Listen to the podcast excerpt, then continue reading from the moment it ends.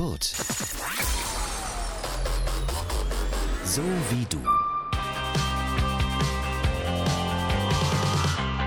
Hallo im Eldoland, schön, dass ihr eingeschaltet habt zum Kurt das Thema Podcast. Ich bin Rebecca Küsters und für heute haben wir uns ein Thema zum Träumen ausgesucht, eine bessere Welt.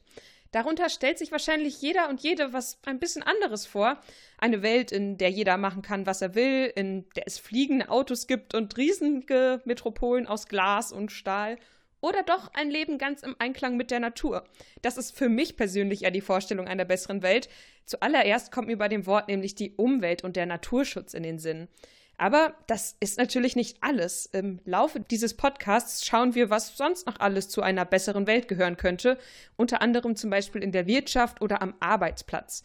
Außerdem sprechen wir darüber, was jeder und jede Einzelne tun kann, um die Welt ein kleines bisschen besser zu machen und was einige vielleicht auch schon tun.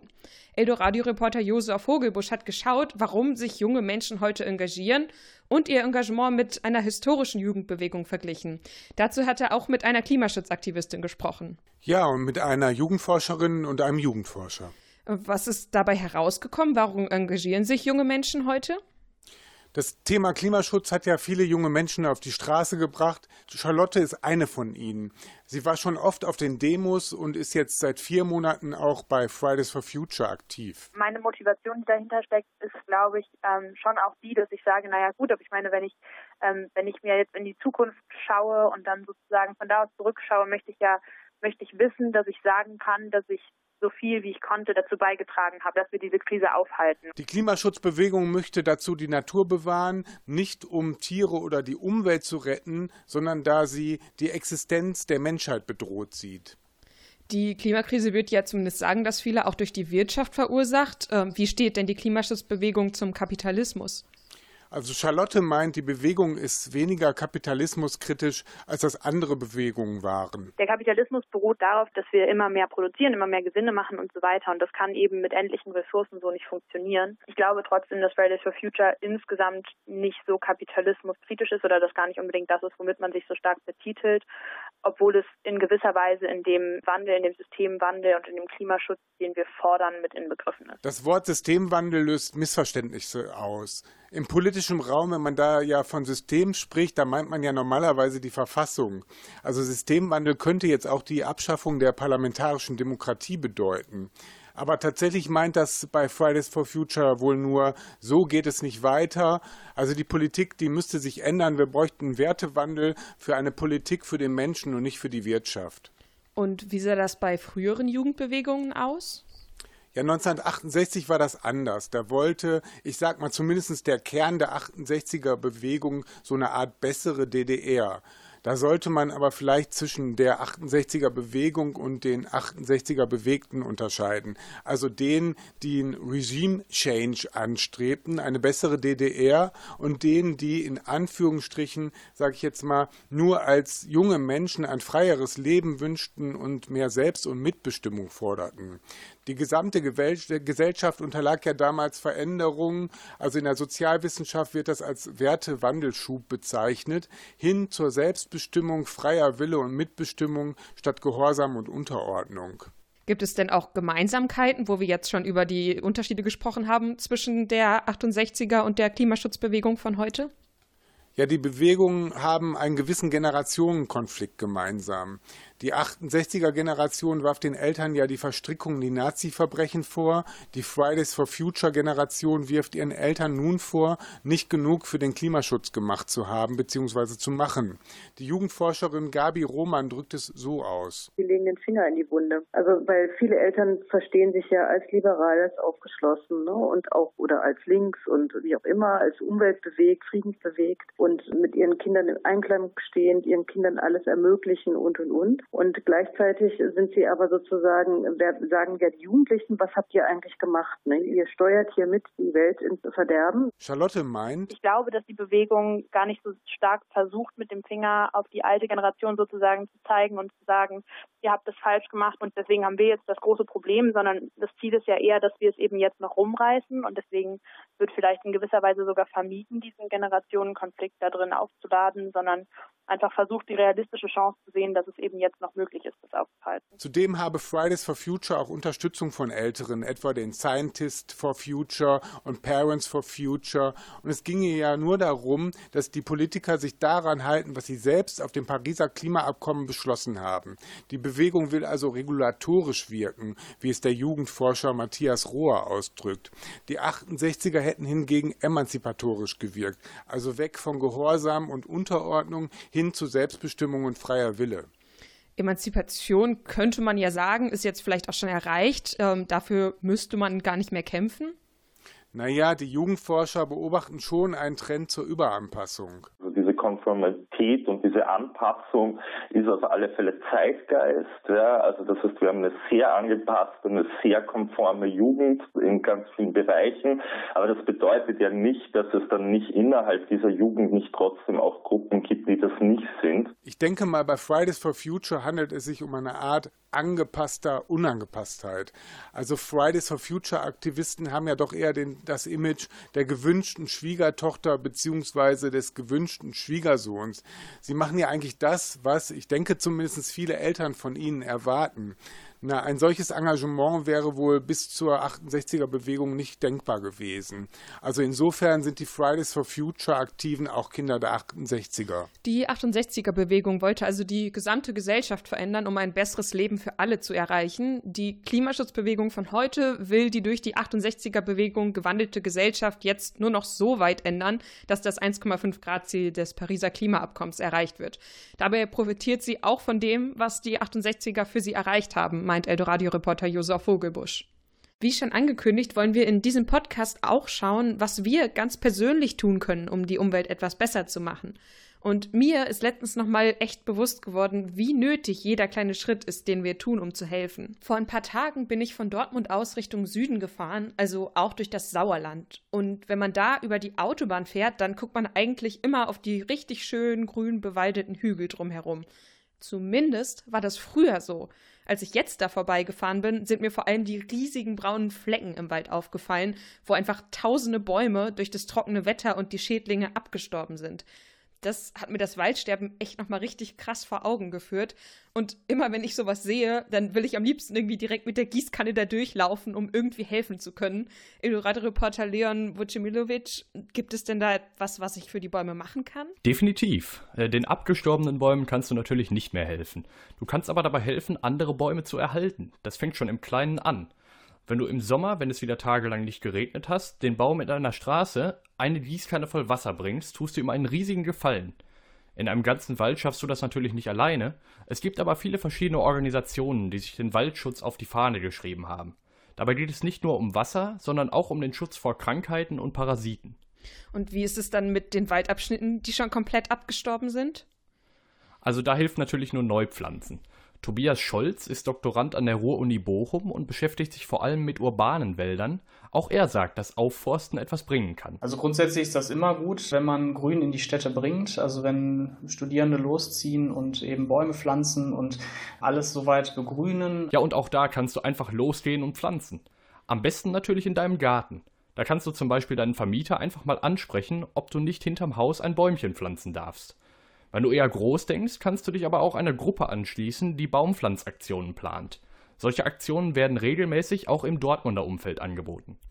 Und äh, wenn ich jetzt meinen Vermieter gefragt habe, ob ich da einen pflanzen kann und der hat ja gesagt, worauf muss ich dann achten, wenn ich den pflanze? Also zunächst musst du dir klar darüber sein, wo der Baum überhaupt stehen soll. Dann musst du schauen, wie der Boden an der Stelle beschaffen ist und ob der Baum viel Sonne abkriegt oder eher im Schatten liegt. Das sind Faktoren, auf die du schon bei der Auswahl der Baumart achten musst. Ja, es gibt ähm, zum Teil sehr anspruchsvolle Baumarten, die also eine sehr gute Versorgung mit Nährstoffen, mit Wasser benötigen. Es gibt aber auch Baumarten, die wiederum sehr genügsam sind. Ja, das ist sehr unterschiedlich. Am besten eignen sich übrigens Baumarten, die auch natürlich in unserer Region vorkommen. Wie zu allem anderen findet man aber auch dazu alles Wissenswerte im Internet. Und äh, was ist, wenn ich jetzt neben Studium und Arbeit und allem keine Zeit für so eine Baumpflanzaktion habe? Kann ich dann auch helfen, ohne den ganzen Tag im Wald zu stehen und mir die Hände dreckig zu machen? Das ist schon schwieriger, geht aber natürlich auch. Zum einen kannst du zum Beispiel an Pflanzprojekte spenden und sie so unterstützen. Du kannst aber auch einfach in deinem Alltag darauf achten, wie viele Möglichkeiten es gibt, den Wäldern etwas Gutes zu tun. Viele Unternehmen werben mit Sprüchen wie Für jede Bestellung pflanzen wir einen Baum. Der Webbrowser Ecosia gibt sogar an, für jede 45. Suchanfrage einen Baum zu pflanzen. Allerdings muss man bei solchen Angeboten vorsichtig sein, sagt Tobias Scholz. Das ist manchmal nicht so ganz transparent, wo was gemacht wird. Das wird in der Regel nicht in Deutschland oder Europa gepflanzt, sondern das sind meistens dann ja Regenwaldprojekte. Sicherlich ist das eine gute Möglichkeit, um sein Gewissen, sage ich mal, zu beruhigen und sollte man vielleicht auch machen. Es tut ja auch nicht weh, aber man wird damit sicherlich nicht die Welt verändern. Einige Unternehmen sind da natürlich transparenter als andere. Du wirst es aber bei keinem Unternehmen nachprüfen können, ohne dich vor Ort zu überzeugen eigentlich also gar nicht so anspruchsvoll, mein Gewissen zu beruhigen, wenn man ein bisschen recherchiert. Habe ich denn noch andere Vorteile von Bäumen, die dann in meiner Umgebung zum Beispiel stehen? Ja, du sagst es schon, in Sachen Klimaschutz sind ein paar Bäume mehr oder weniger leider eher was fürs Gewissen. Wenn du aber zum Beispiel in der Stadt wohnst, wirst du den Unterschied deutlich bemerken. Im Umkreis von Bäumen ist nämlich die Luftfeuchtigkeit höher. Zusammen mit dem Schatten, den sie spenden, erzeugen Bäume so eine sehr angenehme Atmosphäre. Das hast du sicher auch schon bei einem deiner Spaziergänge bemerkt. Dazu ziehen sie Schadstoffe aus der Luft und bieten Tieren einen Lebensraum in der Stadt. Dafür ist der Aufwand dann ja doch vergleichsweise gering. Eine schöne Idee finde ich auf jeden Fall, um die Welt wieder ein bisschen grüner zu machen. Dafür, wie jeder und jede von uns helfen kann, Bäume und Wälder zu retten, hatte Eldorado-Reporter Leon Vucimilovic Tipps für uns. Danke dafür.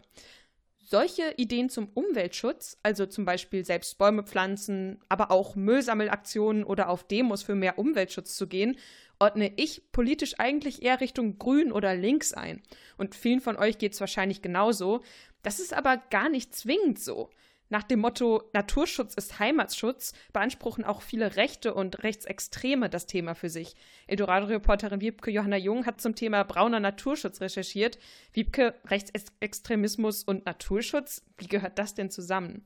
Auf den ersten Blick scheinen zum Beispiel rechtsextreme Parteien wie die NPD tatsächlich die gleichen oder zumindest ähnliche Ziele zu verfolgen wie viele Naturschutzverbände.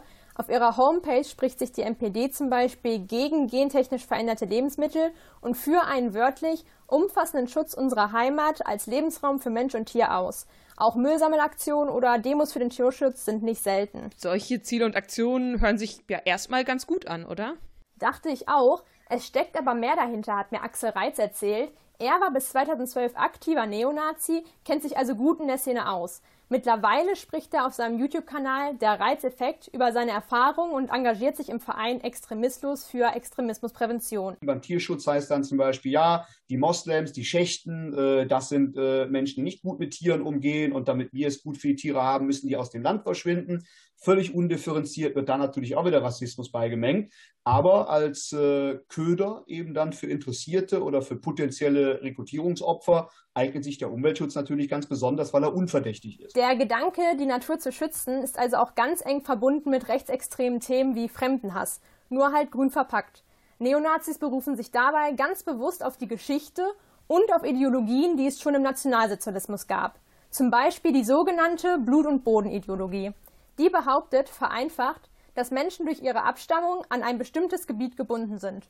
Gute Grundlage, um zu behaupten, dass zum Beispiel Jüdinnen und Juden nicht in Deutschland leben dürften. Also wollen Rechtsextreme mit dem Thema auch neue Anhängerinnen und Anhänger gewinnen? Wie genau funktioniert das denn? Dazu nutzen Rechtsextreme häufig Themen, die besonders Jugendliche und junge Erwachsene ansprechen. Eine wichtige Rolle hierbei spielt mittlerweile auch Instagram, wie auch das Recherchekollektiv Korrektiv in einer Recherche gezeigt hat. Gerade die neue Rechte oder die identitäre Bewegung nutzen Social Media, heißt es auch in einer Handreichung der Fachstelle Radikalisierungsprävention und Engagement im Naturschutz, kurz FAHN. Sie gehen dabei meist relativ subtil vor und präsentieren sich hip und intellektuell. Was kann ich mir denn hier unter intellektuell vorstellen? Sie beziehen sich laut Fahn zum Beispiel gern auf das Bild des Waldgängers von Ernst Jünger, der Waldgänger möchte Widerstand gegen Modernität, Technik, Zivilisation oder auch wirtschaftliche Eliten leisten und sieht den Wald daher als Ort der Freiheit, heißt es weiter. Ich habe da mal einfach den Hashtag Waldgang bei Instagram gesucht. Dabei bin ich auch ziemlich schnell auf Profile gestoßen, die unter anderem Corona leugnen, dazu aufrufen, sogenannte alte Werte wieder aufleben zu lassen oder sogar den Zweiten Weltkrieg verherrlichen. So bin ich schneller mit extremen Ansichten in Berührung gekommen, als ich gedacht hätte. Braune Ideologien, grün verpackt. Naturschutz ist für die rechtsextreme Szene identitätsstiftend und hilft auch bei der Gewinnung von neuen Anhängerinnen und Anhängern. Welche Rolle Naturschutz im Rechtsextremismus genau spielt, hat uns Eldoradio-Reporterin Wiebke Johanna Jung erklärt. Bis jetzt haben wir vor allem darüber gesprochen, wie Umweltschutz unsere Welt zu einer besseren machen könnte. Zu einer nachhaltigen Zukunft gehört aber natürlich noch mehr. Zum Beispiel auch eine nachhaltige Ernährung. Ich selbst esse zum Beispiel kein Fleisch und versuche auch möglichst regionale und vor allem nachhaltig produzierte Produkte zu kaufen. Ein Aspekt, der bei so einem nachhaltigen Anbau wichtig ist, ist ein gesunder Boden. Und um den zu erhalten, gibt es verschiedene Ansätze in der Landwirtschaft. Einer davon ist die regenerative Landwirtschaft. Was das genau ist, hat Eldorado-Reporterin Martina Jacobi für uns herausgefunden. Martina, worum geht's denn da genau? Regenerative Landwirtschaft soll eben dafür sorgen, dass der Boden lebendig und vielfältig ist. Dazu gehören zum Beispiel der Kohlenstoffkreislauf und mikrobielle Prozesse. Dieser Ansatz ist sehr wichtig, denn die Landwirtschaft steht vor einem Problem. Das sagt Bert Schulze-Poll. Er ist ein Landwirt auf dem Trantenroter Hof in Witten. Die Böden sind sehr kaputt, die Böden sind sehr degradiert, der Humusgehalt schwindet, die biologische Vielfalt in den Böden schwindet. Durch Monokulturen ist die Landwirtschaft sehr einseitig und eben nicht vielfältig. Man erntet, aber man gibt dem Boden halt wenig zurück. Und das macht die Böden immer nährstoffärmer. Trotzdem ist ja wohl auch ein Ziel, möglichst viel zu ernten. Wie funktioniert der Anbau denn mit diesem Ansatz? Also mit diesem Ansatz muss die Bearbeitung der Felder angepasst werden. Statt eben nur einer Pflanzenkultur werden mehrere nebeneinander gepflanzt. Und das sorgt für ein aktiveres Bodenleben. Die eine befördert die andere. Die stören sich auch geringfügig, aber eben der Nutzen ist größer als der Schaden. So wachsen also gesunde Pflanzen, die einen guten Ertrag einbringen. Allerdings ist der Aufwand so auch größer. Denn wenn da verschiedene Gemüsearten nebeneinander wachsen, dann muss auch so gepflegt und geerntet werden, dass die jeweils anderen Pflanzen nicht gestört werden. Aber für eine gute Ernährung auf lange Sicht klingt das doch trotzdem, finde ich, ganz vorteilhaft. Welche Vorzüge hat dieser Ansatz denn für die Natur? Durch einen gesunden Boden kann mehr Kohlenstoff im Boden gespeichert werden und das führt wiederum zu einem besseren Humusaufbau. Und zusätzlich wird natürlich verhindert, dass sich der Boden verschlechtert. Besser bei Trockenheit, besser bei Starkregen weil der Boden besser bedeckt ist und so, ne? Weil der Humus besser aufgebaut ist, Vitalität und dadurch auch höhere Erträge natürlich. Im Boden wird also mehr Kohlenstoff gehalten und die Pflanzen wachsen besser, wodurch auch wieder mehr Kohlenstoff durch sie aufgenommen werden kann. Und das sorgt für einen gesunden und stabilen Kreislauf von Nährstoffen im Boden. Und durch mehr Kohlenstoff im Boden ist auch weniger in der Atmosphäre und das ist natürlich auch gut fürs Klima. Eine spannende Methode. Ich denke, wenn wir unserer Nahrung und der Natur was Gutes tun, dann tun wir auch uns was Gutes. Danke an Eldoradio-Reporterin Martina Jacobi für die Erklärung. Bislang haben wir jetzt also geschaut, was wir persönlich und was die Landwirtschaft für die Umwelt tun kann. Aber auch zum Beispiel Unternehmen haben ja einen großen Einfluss darauf, wie es unserer Erde geht und wie es da aussieht.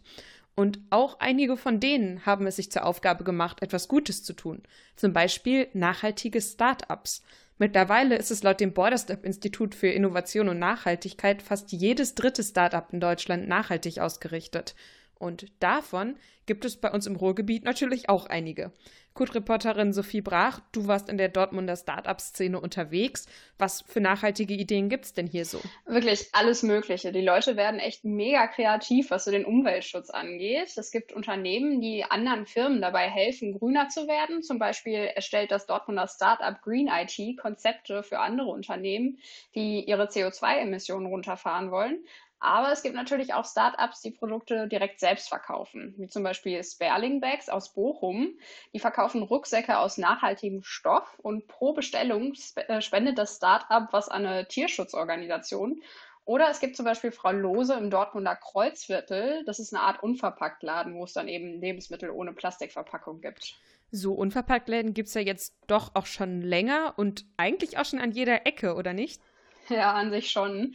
Aber das Team von Frau Lose hat sich da schon was Besonderes einfallen lassen. Sie verkaufen eben nicht nur unverpackte Lebensmittel, sie retten auch Essen, was fast weggeworfen worden wäre, aber eigentlich noch gut ist. Und aus dem Essen zaubern sie dann in ihrem eigenen Restaurant fünf Gänge-Menüs. Und abgesehen davon gibt das Team auch noch Workshops zum Thema Nachhaltigkeit. Das hat mir Besitzerin Svenja erzählt. Zum Beispiel lernt man dann da, wie man Spülmaschinenpulver selbst macht oder sich äh, Abschminkpads näht. Also es geht uns darum, Handlungsmöglichkeiten zu schaffen, aber man kann ja erst handeln, wenn man einen gewissen Wissensstandard hat. Also wenn ich ja nicht weiß, was ich tue mit meinem Handeln, kann ich das Handeln natürlich auch nicht ändern oder habe daran auch kein Interesse. Also ihr Ziel ist da, dass die Leute in Dortmund wirklich lernen, Nachhaltigkeit auch selbstständig in ihren Alltag zu integrieren. An sich ist es ja schön, dass es jetzt so viele nachhaltige Startups gibt, aber jetzt mal ganz ehrlich, ist das nicht bei vielen auch einfach nur Marketing? Ja, das stimmt. Und dafür gibt es auch sogar einen Fachbegriff, und zwar Greenwashing. Darüber habe ich auch mit Simon Henselek gesprochen. Er ist Juniorprofessor für Entrepreneurship an der TU Dortmund. Und er meint, dass das natürlich viele Unternehmen ausnutzen und so tun, als wären sie nachhaltig. Aber das wird aus seiner Sicht in der heutigen Welt auch immer schwieriger. Sobald ich damit dann halt auch Marketing betreibe mit der Nachhaltigkeit als Werbeversprechen, dann äh, muss ich mich natürlich auch der Presse und ähnlichem stellen. Und äh, da passiert dann auch durchaus mal was, äh, wenn dem eben nicht so ist. Also man riskiert da mittlerweile schon ordentlich was, wenn man nur so tut, als wäre man nachhaltig. Und was sagst du? Können wir jetzt mit Startups all unsere Probleme lösen? Werden die jetzt zu unseren Weltrettern? naja, alleine werden die Startups das sicher nicht schaffen. Das sagt auch Simon Henselek. Naja, mit ein bisschen Glück werden wir da schon das ein oder andere Weltretter-Startup dabei haben, das dann eine Durchbruchstechnologie entsprechend entwickelt, um die großen Probleme der Welt anzugehen. Auf der anderen Seite werden wir das aber natürlich auch nur schaffen, wenn wir da wirklich als gesamte Gesellschaft und dann spricht man eben von der Weltbevölkerung dran arbeiten. Und dafür braucht es aus seiner Sicht auch noch viel mehr Unterstützung für Startups, vor allem durch die EU, angefangen mit deutlich weniger Bürokratie. Ja, auf jeden Fall mega spannend, wie sich der Startup-Markt so entwickelt. Danke, Eldor-Radio-Reporterin Sophie Brach, für die Infos dazu. Ich denke auch, alle Probleme kann die Gründerszene sicher nicht lösen. Da muss jeder und jede Einzelne ran. Aber solche Innovationen sind auf jeden Fall ein Schritt in die richtige Richtung. Jetzt haben wir also gerade schon darüber gesprochen, wie Unternehmen die Umwelt eventuell besser machen könnten. Aber eine große Frage ist natürlich auch, wie sie das Leben für ihre Mitarbeitenden besser machen können. Weil, wenn ich so darüber nachdenke, wie viele tausend Stunden ich in meinem Leben auf der Arbeit verbringen werde, dann würde ich mir doch schon wünschen, dass die Zeit da angenehm ist. Passend dazu hat die UN Anfang der Woche eine Studie vorgelegt, die sagt, wer 55 Stunden oder mehr die Woche arbeitet, hat ein höheres Risiko, an einem Herzinfarkt zu sterben. Weltweit arbeitet fast jeder Zehnte so viel. Manche setzen deswegen auf flexible Arbeitszeitmodelle, so wie die Data Science Firma Old World Computing in Bochum. Eldoradio-Reporterin Cassandra Kress, was machen die denn anders? Insgesamt geht es vor allem darum, dass die Mitarbeitenden sich selbst gut organisieren. Das fängt schon bei der Arbeitszeit an. Die können sie sich frei einteilen. Wenn zum Beispiel kein Termin ansteht, können die MitarbeiterInnen einfach entscheiden, weniger zu arbeiten. Das geht sogar spontan, denn es gibt keinen Chef. Stattdessen gibt es Arbeitskreise, bei denen können alle mitentscheiden, die möchten, und am Ende des Monats bekommen sie den Lohn für ihre durchschnittliche Arbeitszeit. Für Gründer Sebastian Land geht es vor allem um eines. Dass es den Mitarbeitern in der Firma gut geht, das ist die höchste Priorität. Die zweite Priorität ist, dass es den Kunden gut geht. Die dritte Priorität ist, dass es im Prinzip der Welt mit uns gut geht. Also dass wir nicht auf Kosten der Welt letztlich die ersten beiden Ziele erreichen. Letztlich macht die Firma auch keine Gewinne, die an die EigentümerInnen gehen. Wenn die Einnahmen stimmen und ein Puffer da ist, können die Gewinne zum Beispiel genutzt werden, um den Lohn zu erhöhen. Das ist ja wirklich ganz anders, als man das gewohnt ist. Wie finden das denn die MitarbeiterInnen, die sich das nicht selbst ausgedacht haben? Mitarbeiterin Jana zum Beispiel konnte sich das von Anfang an gut vorstellen. Entspannter als anderswo findet sie die Arbeit an sich zwar nicht, weil sehr viel Eigenverantwortung gefragt ist. Positiv ist für sie vor allem, dass sie sich gegenseitig helfen und auf Augenhöhe kommunizieren und die Art, wie sie gemeinsam Entscheidungen treffen. Jana beschreibt das so. Ja, ich sehe da jetzt keinen Grund, warum wir das nicht machen sollten. Deswegen machen wir das jetzt einfach. Und wenn es nicht funktioniert, machen wir was anderes. Also eine ganz andere Fehlerkultur auch, die wir leben. Dabei müssen nicht alle zustimmen, sondern die Entscheidung steht, wenn es keine begründeten Zweifel mehr gibt. Das ist ja vielleicht auch mal anstrengend, so viel mitzuentscheiden. Welche Faktoren spielen denn überhaupt eine Rolle, um bei der Arbeit zufrieden zu sein? Zum einen muss die Aufgabe an sich interessant sein, sagt Arbeitspsychologe Andreas Müller von der Uni Duisburg-Essen. Auch wichtig ist die Stimmung im Team und ob die Vorgesetzten die MitarbeiterInnen unterstützen. Karrieremöglichkeiten oder sich weiterzuentwickeln spielen auch eine Rolle. Und schließlich ist Mitbestimmung sehr relevant, meint Andreas Müller. Mitbestimmung, Mitentscheidung ist eigentlich ein, ein ganz wichtiger Faktor, ein wichtiger Motivator und trägt dazu bei, dass wir langfristig dauerhaft auch zufrieden bleiben können bei der Arbeit, weil es unseren Bedürfnissen auch nach Selbstbestimmung, Autonomie entspricht. Wenn Beschäftigte mitbestimmen können, akzeptieren sie Entscheidungen dann auch mehr. Okay, Fazit. Vom gängigen Arbeitsmodell abzuweichen kann zum Beispiel für mehr Mitbestimmung sorgen. Das bedeutet aber nicht automatisch weniger Druck.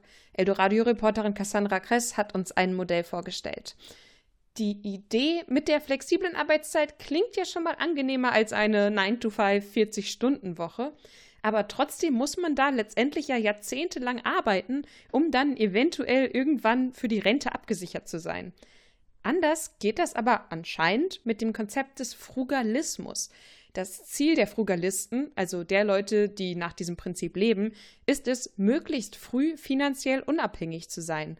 Konkret heißt es also, sie wollen zum Beispiel mit 40 Jahren in Rente gehen.